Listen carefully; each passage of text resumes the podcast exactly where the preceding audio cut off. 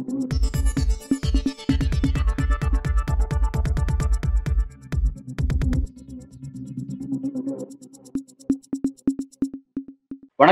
இது news focus Tamil. இந்த நேர்காணலில் நம்முடன் அரசியல் பேச இணைந்திருக்கிறார் திமுகவின் முன்னாள் சட்டமன்ற உறுப்பினர் மற்றும் தேர்தல் பணிக்குழு செயலாளர் கடலூர் இல புகழேந்தி அவர்கள். வணக்கம். அனைவருக்கும் வணக்கம். தமிழ்நாடு ஆளுநர் ஆர் என் ரவி அவர்கள் இங்க தேர்ந்தெடுக்கப்பட்ட திமுக அரசோட ஒரு முரண்பட்ட போக்கை கடைபிடிச்சிட்டு வந்தாரு. அதன் காரணமா பல்வேறு கோப்புகள்ல அவர் கையெழுத்திடாம மறுத்துட்டு இருந்தாரு. அதுக்கான புது புது காரணங்களை வந்து அவர் கற்பிச்சுட்டு இருந்தாரு. இன்றைக்கு ஒரு முக்கியமான அப்டேட்ஸ் நடந்திருக்கு. அவர் வந்து கடந்த காலத்துல அவர் நிலுவையில் வச்சிருந்த பல்வேறு மசோதாக்களை ஒரு பத்து மசோதாக்களை திரும்ப அவர் அனுப்பியிருக்காரு.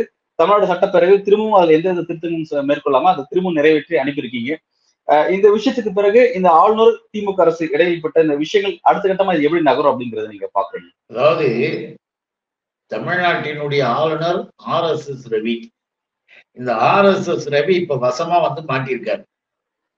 என்னன்னா இந்திய துணைக்கண்டத்தை ஆட்சி செய்வது அரசியலமைப்பு சட்டமா இல்ல ஆர் எஸ் எஸ் சட்டங்களா?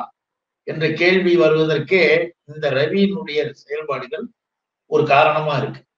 இந்த ரவி இன்னைக்கு நீங்க மசோதாக்களை திருப்பி அனுப்பின இந்த விஷயத்தை கொஞ்சம் அப்படியே வச்சு பார்த்து ஆர் எஸ் எஸ் ரவின்றதுக்கு ஒரு காரணம் என்னன்னா எத்தனை மசோதாக்கள் இங்கிருந்து நிறைவேற்றப்படுது? ஏகமளவாக நிறைவேற்றப்படுது. எட்டு கோடி மக்களினுடைய அரசு இந்த மக்கள் அரசுல ஒரு நியமன ஆபீசர் மாதிரி ஒரு நாமினேட்டட் மாதிரி ஒரு ஆபீசர் தான் இந்த கவர்னர். இந்த கவர்னர்களுக்கு எந்த அதிகாரமும் எந்த நிலை என்கின்ற போது எப்ப வேணா போடலாம் எப்ப வேணா எடுக்கலாம். யூனியன் கவர்மெண்ட் அவங்க இம்மிடியட்டா எதையும் செய்வாங்க. இப்படி ஒரு பதவி அரசியலமைப்பு சட்டத்துல அதை வைத்திருப்பது ஒரு கண்ணியத்திற்காக ஒரு கௌரவத்திற்காக வேற ஒண்ணுமே கிடையாது அதுல. அப்படிப்பட்ட நிலையில் நீ இங்கிருந்து நிறைவேற்ற தமிழ்நாடுக்கு கவர்னரா வந்தா என்ன? நம்முடைய முதலமைச்சர் எங்களுடைய தலைவர் அண்ணன் தளபதி தெளிவா சொல்லியிருக்காரு. அவர் வந்து யாரையும் குறைத்தோ மரியாதை குறைவாகவோ என்னைக்கும் சொல்ல மாட்டார். தெளிவா என்ன சொல்றாரு? கவர்னராக இருக்கிறீங்க தமிழ்நாட்டுக்கு. தமிழ்நாட்டு மக்களுக்கு நன்மை செய்வதற்கு தமிழ்நாட்டினுடைய வளர்ச்சிக்கு பயன்படுவதற்கு நீங்க உங்களுடைய செயலை வச்சிருக்கணும். அதுக்கு தானே தமிழ்நாட்டு கவர்னர் வரணும். ஆனா எதையுமே செய்ய விடாம நிறுத்துற வேலையை நீ ஏன் செஞ்சுட்டு இருக்கிறீங்க அது தப்பு. அதனாலதான் ஆளுநர் பதவியே தேவையில்லை என்ற கருத்து திமுகவுடையது அண்ணாவினுடைய கருத்து முத்தமிழறிஞர் கலைஞர் கருத்து. ஆனால் சட்டப்படி இன்னைக்கு இருக்கிற வரைக்கும் நாங்க மரியாதை கொடுக்கிறோம். மரபு வழியில் நடக்கிறோம். நிறைவேற்றி அனுப்புனா நீ என்ன செஞ்சிருக்கணும் ஒண்ணு எவ்வளவு நாளா வச்சிருக்க முடியும்? நாங்க பார்த்தோம். சட்டப்படியாக நிறைவேற்றுபவர்கள். அதனால்தான் சுப்ரீம் கோர்ட்ல உடனே கோர்ட் ரிட்டு போட்டோம். நம்முடைய அரசு நம்முடைய முதல்வர் அங்க வந்து வழக்கு தாக்கல் செய்த உடனே அங்க மிக தெளிவாக ஒரு ஆளுநர் என்பவர்களுக்கு அவர்கள் ஒன்னும் ஆட்சி செய்யக்கூடியவர்கள் அல்ல. ஆளுகின்ற பொறுப்பில் இருக்கக்கூடிய மக்கள் அரசாங்கம் நிறைவேற்றுகின்ற மசோதாக்களுக்கு அவர்கள் உடனடியாக ஒப்புதல் தரணும். அதுதான் அவர்களுக்கு இருக்கக்கூடிய நிலைப்பாடு. அவங்க தனி அதிகாரங்கள்லாம் அவங்களுக்கு கிடையாது என்பதை தெளிவாக சொல்லி இப்படி காலவரை இல்லாமல் வைத்துக் கொள்வது வித்தேல்டு பண்றது வித்தேல்டு பண்ணுவதற்கெல்லாம் உனக்கு பவரே கிடையாது. சுப்ரீம் கோர்ட் தெளிவா மூஞ்சு மேல அடிச்சிருச்சு. வித்தேல்டு பண்ணிலாம் வச்சுக்கிட்டு இருக்கிறது ரெண்டு வருஷம் ரெண்டரை வருஷம் மூணு வருஷம் இதெல்லாம் வந்து மிக மோசடித்தனம். சட்டத்தை மதிக்காத சட்டத்தை மீறிய செயல். இப்ப இவர் வந்து அங்க கோர்ட் இது பண்ண உடனே நவம்பர் டுவெண்ட்டி எய்த்து ஹியரிங் போட்டிருக்காங்க. விசாரணை செகண்ட் இப்ப டுவெண்ட்டி எய்த் அன்னைக்கு அட்ஜர்மெண்ட் அன்னைக்கு வருது. அதற்குள்ளாக அங்க கொடுத்த நெருக்கடியில அங்க கொடுத்த அந்த வாசகங்களின் அடிப்படையில என்ன பண்றாங்க? உடனே இத தமிழ்நாடு அரசுக்கு அனுப்புறது. அனுப்பிட்டு அங்க என்ன சொல்லுவானுங்க தெரியுமா? இருபதாம் தேதி அங்க வந்து வழக்கு வரும்போது நீங்க என்ன செஞ்சீங்க? அப்படின்னு கேட்டா கவர்னர் உடனே ஆன்சர் என்ன வரும்? நாங்க கோர்ட்டுக்கு வந்தோம். நாங்க திருப்ப வந்து தமிழ்நாடு அரசுக்கு அனுப்பிட்டோம் அப்படின்னு அந்த பயில் பண்ணுவாங்க இந்த கதையெல்லாம் எங்ககிட்ட கூடாது. இல்ல இப்ப இங்க ஒரு கேள்வி. அவர் வந்து கடந்த காலத்துல மசோதாக்களை நிறுவல வச்சிருந்தாரு. நீங்க கோர்ட்டுக்கு போனீங்க. அதன் காரணமா அதை வந்து அவர் திரும்ப உங்களுக்கு அனுப்பியிருக்கிறாரு. இப்ப நீங்க வந்து அதுல எந்த வித திருத்தமும் செய்யாம திரும்ப அவருக்கு அனுப்பியிருக்கீங்க. இப்ப கோர்ட்ல என்ன ஒரு கேள்வி கேட்பாங்கன்னா இவ்வளவு நாள் வரையும் அதை ஏன் நீங்க பெண்டிங்ல வச்சிருந்தீங்க?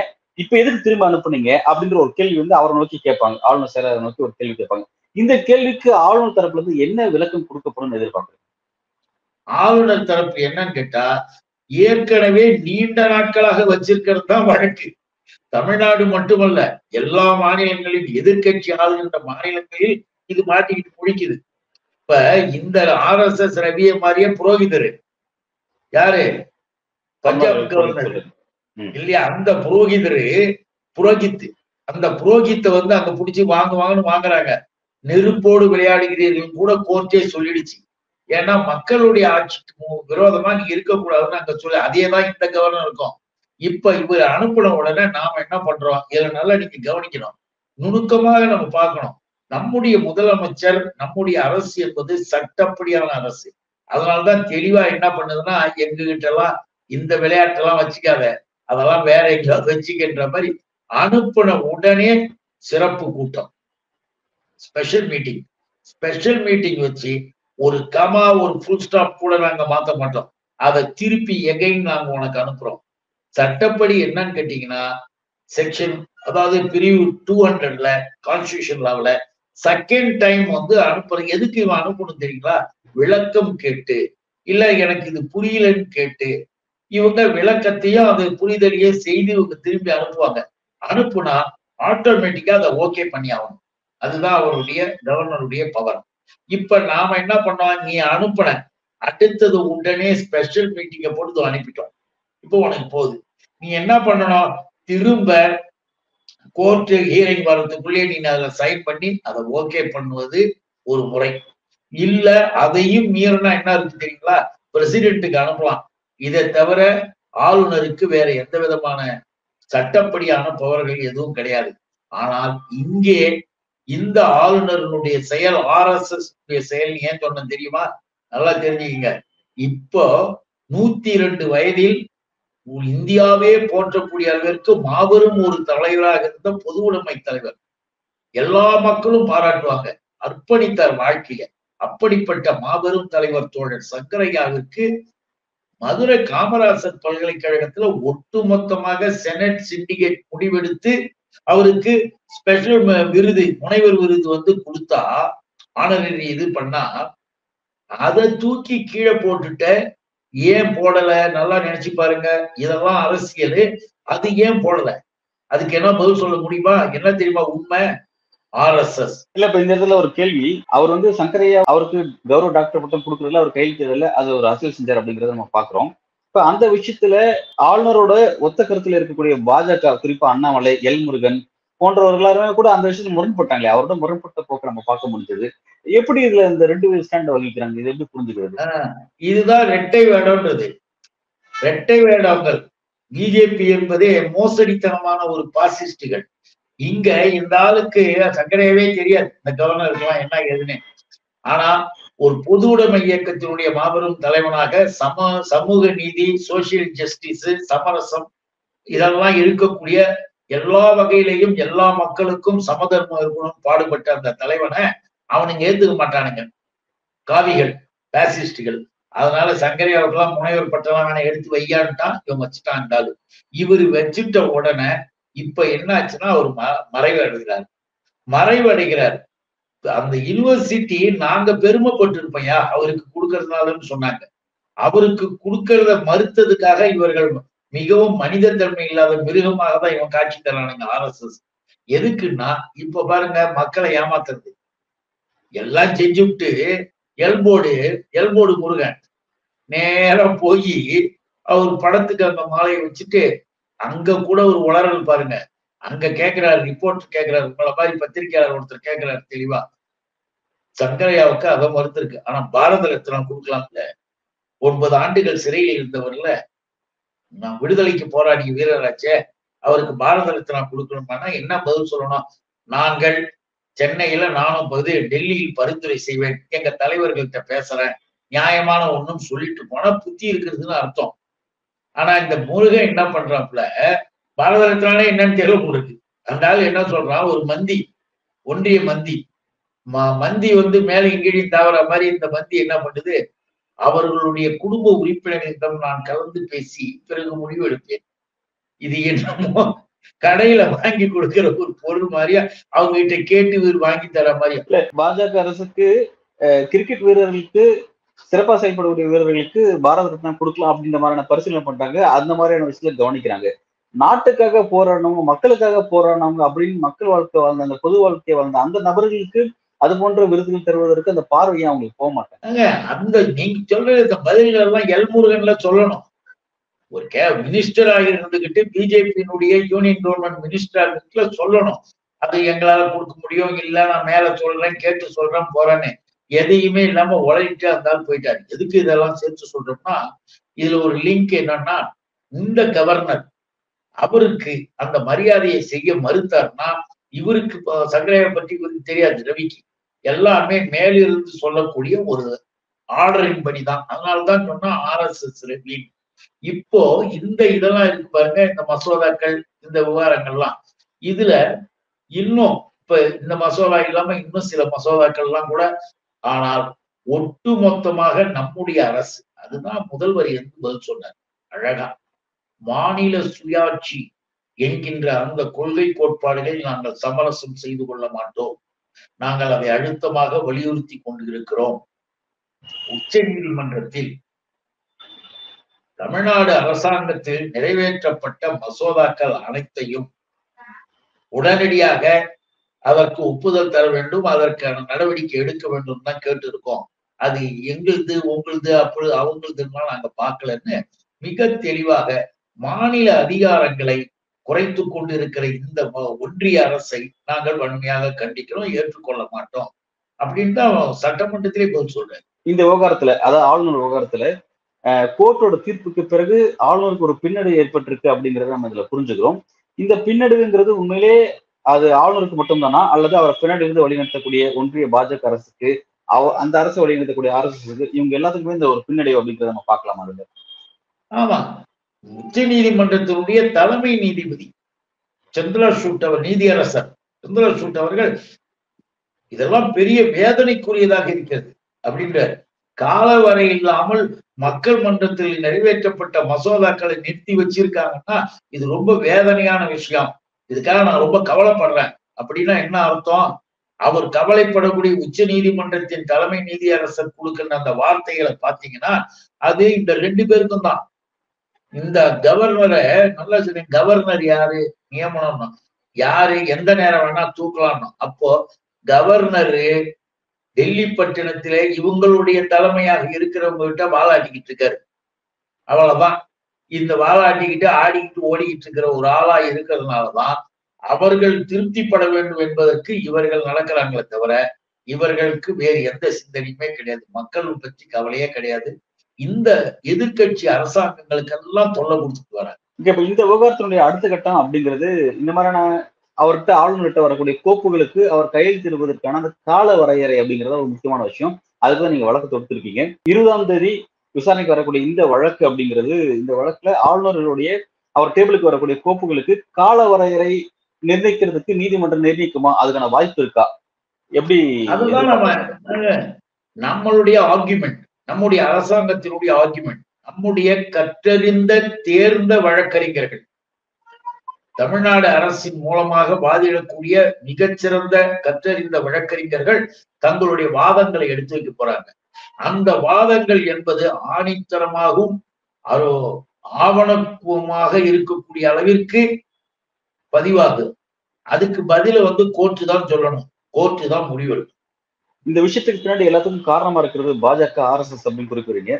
இந்த ஆர்எஸ்எஸ் தமிழ்நாட்டுல பேரணி நடத்தாம நடத்தப்பட முடியாம ஒரு சிக்கல் இருந்ததை நம்ம பார்த்தோம். நீதிமன்றத்துக்கு போய் அந்த சிக்கலை நிவர்த்தி செஞ்சு பேரணி நடத்துறதுக்கான அந்த விஷயத்தை முன்னெடுத்து இருக்காங்க எப்படி பாக்குறீங்க இந்த பேரணி ஆர்எஸ்எஸ் அப்படின்ற ஒரு அமைப்பு இந்தியாவில் மூன்று முறை தடை செய்யப்பட்டது. ஒரு தடை செய்ய பேன் செய்யப்பட்ட ஒரு அமைப்பு அது. தடை செய்யப்பட்ட ஆர்எஸ்எஸ் முதல்ல ஞாபகம் வச்சுக்கணும். ஏன்னா சாதாரணமாகவே ஒருத்தவங்களுக்கு ஒரு ஊர்வலமோ பேரணிக்கோ ஒரு அனுமதி தரணும்னா சில கண்டிஷன்ஸ் போட்டு அவங்க மேல ஏற்கனவே ஏதாவது ப்ராப்ளங்கள் இருந்ததுன்னா இன்னும் கூட ஸ்டிக் பண்ணி நாங்க சொல்ற வழியில போ. நாங்க சொல்லும்படியாகத்தான் போகணும் இதை எடுத்துட்டு போக கூடாது ஆயுதங்களை தூக்கிட்டு போக கூடாது இப்படி எல்லாம் சில கண்டிஷன்ஸ் இருக்கு. இன்னும் கூட கேட்டீங்கன்னா சில ரூட்ல போகாத சில வார்த்தைகளை கத்தாத அப்படின்லாம் கூட சொல்லுவாங்க போலீஸ் ஏன்னு கேட்டீங்கன்னா நடத்த வேண்டிய அந்த நடத்துகின்ற அந்த நிலையில வந்து பேரணி நடத்துகின்ற போது ஊர்வலம் நடத்துகின்ற போது சரியாக சட்ட ஒழுங்கை பாதுகாக்க வேண்டிய கடமை காவல்துறைக்கு இருக்கு. ஆனா பிஜேபியினுடைய கதை என்ன? அன்றிலிருந்து என்றைக்குமே கையில ஒரு நீட்டு தடி ஒண்ணு எடுத்துக்கிறது ஒரு இது மாதிரி ஒண்ணு போட்டுக்கிறது அப்படியே இவங்க மார்ச் பாஸ்ட் மாதிரி போன்றது அந்த மார்ச் பாஸ் அப்படின்றது மிலிட்ரியிலையும் போலீஸ் ட்ரைனிங்லையும் பயன்படுத்தக்கூடிய வார்த்தைகள். அந்த வார்த்தைகளை எல்லாம் வச்சுக்கிட்டு உடனே போறது எல்லாம் செஞ்சுக்கிட்டு இருக்கிறது மறு அப்போ ஒரு கண்டிஷன்ஸ் போடதான் செய்வாங்க. இப்படி இப்படி இருக்கணும்னு. நாங்க அதெல்லாம் கேட்க முடியாது. இப்போ அயோத்தியிலையும் சரி யூபியிலேயே பல இடங்கள் குஜராத்ல ரெண்டாயிரம் இஸ்லாமியர்கள் இறந்து போகக்கூடிய அளவிற்கு கோத்திர கலவரங்கள்லாம் எப்படி ஏற்பட்டதுன்னு உங்களுக்கு தெரியும். அதற்கு பிறகு தொடர்ந்து கலவரம் போது மசூதிகள் பக்கம் ஊர்வலமாக போறது. மாஸ்க் உள்ள மாஸ்க் நடந்துகிட்டு இருக்கும்போது இங்க இருந்து வெளியில இருந்து கத்துறது. அவங்க வந்து வராங்களோ இல்லையோ இவர்களே ஆளை விட்டு உள்ள இருந்து கல்லை போட்டுட்டு பாத்தீங்களா? அவன் என்ன அடிக்கிறான்னு சொல்லி உள்ள போய் கலாட்டம் பண்றது. ஆர்எஸ்எஸ் ஆக்டிவிட்டிஸ் நீங்க கொடுக்குறீங்க. இந்த மாதிரி வட மாநிலங்கள்ல அவங்க இந்த மாதிரியான விஷயங்களை ஈடுபடுறத நம்ம பாக்குறோம் தமிழ்நாட்டில் அது போன்ற விஷயம் நடந்தது கிடையாது. இங்க வந்து கவர்மெண்ட் அந்த விஷயத்துல ரொம்ப கவனமா இருக்காங்க. இப்ப தமிழ்நாட்டுல அது நடக்க வாய்ப்பு இருக்கா? எதனால வந்து தமிழ்நாடு அரசு திமுக அரசு ஆர்எஸ்எஸ் பேரணிக்கு தொடர்ச்சியா மறுத்துட்டு இருந்தீங்க? ஏன் வந்து இந்த மறுப்பு? ஆர்எஸ்எஸ் அந்த அளவுக்கு ஒரு கலவரத்தில் ஈடுபடுறதுக்கான வாய்ப்புகள் இருக்கா? பயமா உங்களுக்கு ஆர்எஸ்எஸ் மீது?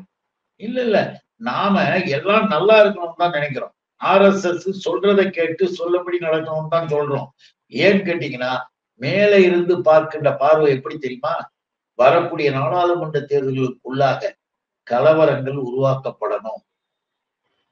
பிஜேபியினுடைய ஆர்எஸ்எஸ் பிஜேபி பிளான் தமிழ்நாட்டுல மத கலவரங்கள் சாதி கலவரங்கள் வகுப்பு மோதல்கள் எங்கேயும் பிரச்சனை இப்படி அமைதியா இருக்கக்கூடாது. அப்படி என்கின்ற பிளான் எல்லாம் வச்சுக்கிட்டு பிஜேபி சில வேலைகள் செஞ்சுட்டு இருக்குது. அப்படி செஞ்சுட்டு இருக்கிற வேலையில நாம தான் எச்சரிக்கையாக இருக்க வேண்டும் என்று விசாரணைகள் மூலமாக தெரியுதுன்னு வச்சுங்க மேல. ரைட் கவனமா இருக்கணும். அப்படின்னு முடிவு முடிவெடுப்பாங்க மக்கள் நலனை சார்ந்துதான் அரசாங்கமே தவிர உன் நலனை பார்த்துக்கிட்டு எல்லாம் அரசாங்கம் கிடையாது. நீ பெருசா வளரணுன்றதுக்காக ஒரு அரசு செய்ய முடியாது.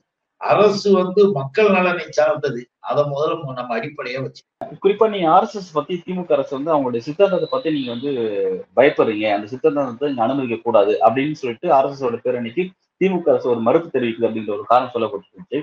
ஆர்எஸ்எஸ் ஜனநாயகபூர்வமா அவங்கள வரவேற்று அவங்களோட பொது இடத்துல விவாதம் நடத்தி அவங்க வந்து மக்களுடைய அம்பலப்படுத்த இந்த திமுக அரசு ஏன் வந்து அந்த முன்முயற்சி எடுக்கல? ஏன் வந்து தடை போடுறது அப்படிங்கிற மாதிரியான ஆண்டிலே அந்த மாதிரி விஷயங்களே வந்து திமுக அரசு நீங்க கையாளுறீங்க.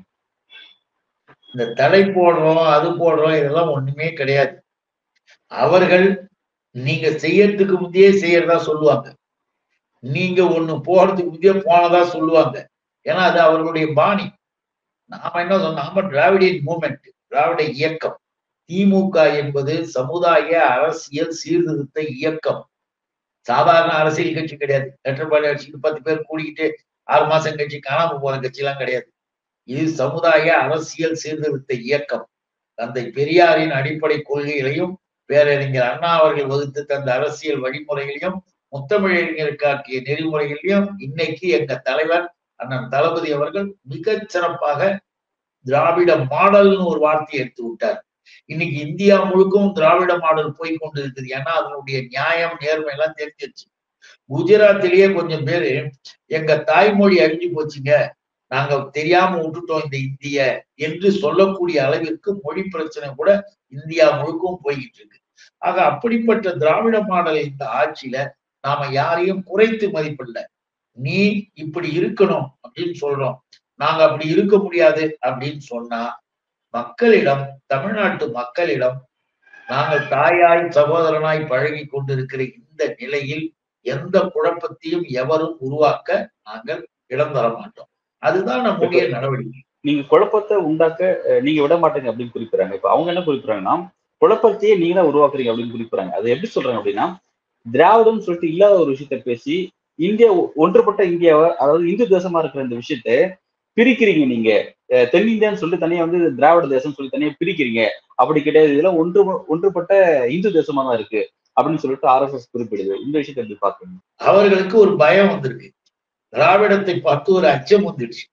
திராவிட இயக்கம் என்பது இன்னைக்கு அவங்களுடைய பார்வையில தென் மாநிலங்களையும் சார்ந்து வட மாநிலங்களிலும் சில இடங்களிலே திராவிடங்கள் பேசப்படுது அப்படின்ற ஒரு நிலைப்பாடு வந்தோன்னு ஒரு பயம் வந்து போச்சு. அந்த பயத்தின் வெளிப்பாடு தான் இந்த குரல்.